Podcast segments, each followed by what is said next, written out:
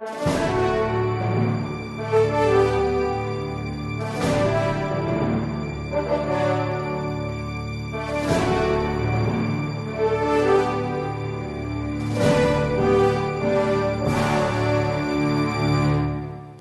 que, é que os psicanalistas não acreditam em castidade? Bom, o fundador da psicanálise, Sigmund Freud, diz que a castidade, ou seja, tudo aquilo que nós católicos pregamos como a fidelidade matrimonial ou o próprio celibato, na realidade é uma espécie de armadura externa que nós colocamos no ser humano.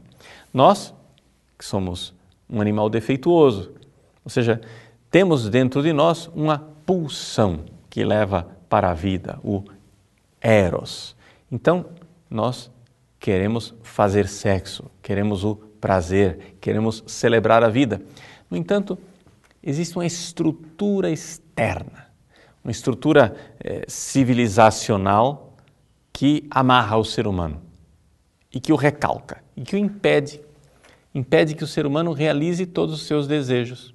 Essas racionalizações, essas instituições, essas estruturas externas são sempre a casca, a superfície. Tanto que Freud ensinava aos seus alunos que se você colocar um ser humano numa prisão e ali colocar malfeitores, eh, tarados sexuais, mas também eh, padres, intelectuais, professores universitários, se você os matar de fome, a um certo momento, todos eles irão perder essas estruturas externas, toda essa civilização, e depois de um certo tempo estarão todos reduzidos a uma única coisa: eros, ou seja, instinto de sobrevivência, vontade de viver. No entanto, esta realidade de Freud é uma realidade equivocada. Por quê? Porque um próprio psicólogo, aluno de Freud, Viktor Frankl, mostrou quanto isso estava errado na prática. Por quê? Porque Viktor Frankl viveu num campo de concentração aquilo que Freud colocava somente na teoria. E viu que as pessoas que tinham verdadeira espiritualidade, depois de fome e tantas dificuldades, estavam mais saudáveis do que o outro que não tinha razão nenhuma para viver espiritualmente falando. Então, é aí que nós vemos que a psicanálise é não a psicologia do profundo, mas na realidade uma psicologia bastante rasa. Se nós olharmos para os clássicos da espiritualidade católica, iremos ver que na espiritualidade nós encontramos a razão profunda do equívoco de Freud. Santa Teresa d'Ávila, no seu livro castelo interior ou as moradas, ela diz que se você quiser entrar na sua alma, se você quiser conhecer o profundo do seu ser, você precisa entrar pela porta do castelo. A porta do castelo, aqui na comparação de Santa Teresa, o castelo é a alma. Você só consegue entrar dentro da sua alma por uma porta. E essa porta é a oração. Uma filósofa do século XX, chamada Edith Stein, filósofa fenomenóloga, que depois se converteu e se tornou carmelita, ao ler essas afirmações de Santa Teresa d'Ávila, se perguntou: mas como é possível? Como é possível que nós, psicólogos e filósofos, homens acostumados a tanta, tanta introspecção, a tanta análise do nosso interior, não temos acesso à nossa alma? Será que Santa Teresa não está equivocada? Será que ela não está simplesmente é, considerando a sua abordagem piedosa como o único caminho? Quando na verdade existem outros caminhos, existe o caminho da psicologia, da filosofia.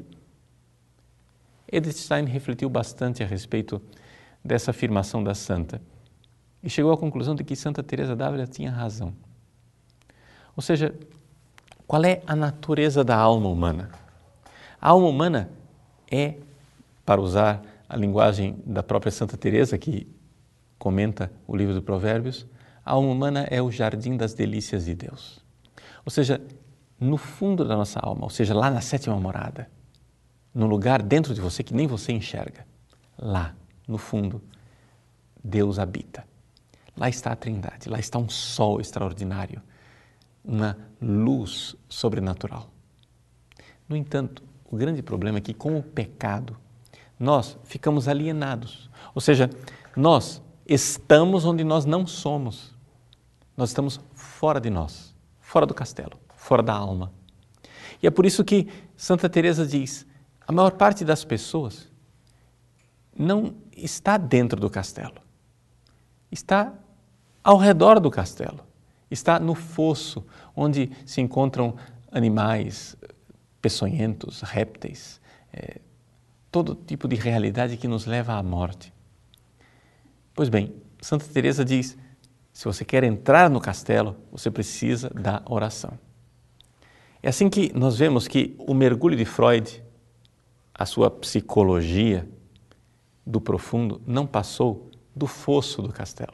Ou seja, Freud mergulhou, mas mergulhou pouco. Ele encontrou aquela realidade mais externa, que é a realidade dos desejos desordenados e sexuais. Santa Teresa nos convida a entrar através da oração. Por que a oração? Porque a oração é um relacionamento amoroso com Deus. Deus está dentro da minha alma, no núcleo do meu ser está Deus. E se eu quiser entrar no núcleo do meu ser, onde eu verdadeiramente sou, eu preciso entrar numa relação amorosa com aquele que habita no núcleo do meu ser. E é por isso que a oração é a única porta de entrada. Sendo assim, as pessoas que rezam, elas sim encontrarão dentro da sua alma também certas paixões desordenadas. É evidente. Santa Teresa não era ingênua. Ela sabia muito bem que nas primeiras moradas nós entramos no castelo, mas junto conosco entram também uns animais que ela chama de sabandijas. Essas sabandijas são animais que ficam nos mordendo o tempo todo e impedem que nós enxerguemos a beleza do castelo. É por isso que muitos cristãos que iniciam sua caminhada espiritual, que entraram no castelo, que têm uma vida interior, que rezam, muitos cristãos são tentados a concordar com Freud, ou seja, de achar que, puxa, esse esforço de oração que eu estou fazendo aqui, esse esforço de oração não, não sou eu de verdade. De verdade, eu sou esses animais, essas paixões desordenadas que estão me mordendo aqui. Essas paixões, na verdade, estão impedindo você de ver a grandeza da sua alma e a beleza do castelo no qual você já se encontra. Então, é necessário ser mais generoso e continuar a viagem, ir para frente. Vá para as próximas moradas, ou seja, reze mais, faça mais penitência, seja mais generoso, ame mais a Deus. Porque é no amor que está a verdade da sua alma. Portanto, amar mais.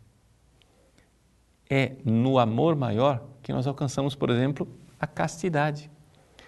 A castidade não é uma espécie de camisa de força que nos impede de amar. É o contrário. A verdadeira castidade se alcança amando mais profundamente. Então, vamos fazer o seguinte: sigamos o conselho de Santa Teresa. Santa Teresa d'Ávila diz o seguinte: Não sejam como a mulher de Ló. A mulher de Ló, que deixou Sodoma e Gomorra, recebeu de Deus um mandamento: não olhe para trás. Mas ela, curiosa, olhou e virou uma estátua de sal. Assim são muitos cristãos que mergulham na alma, têm uma vida de oração, começam a entrar na primeira morada, nas primeiras moradas de sua alma, mas ficam olhando para fora do castelo, ficam olhando para o fosso, para a vida de pecado que eles deixaram lá fora, e por isso não vão para frente. Ficam imobilizados como estátua de sal e não progridem no amor. E é por isso que, de alguma forma, as pessoas ficam iludidas, achando que Freud tinha razão, ou seja, que a vida de oração, de piedade, a vida de amor e de virtude é simplesmente uma casca. Que, na verdade, no fundo, no fundo de nossa alma, nós somos uns tarados, depravados e que o cristianismo é uma estrutura artificial em nós. Nada mais errado do que isto. Lê do engano. É o contrário. Precisamos mergulhar mais.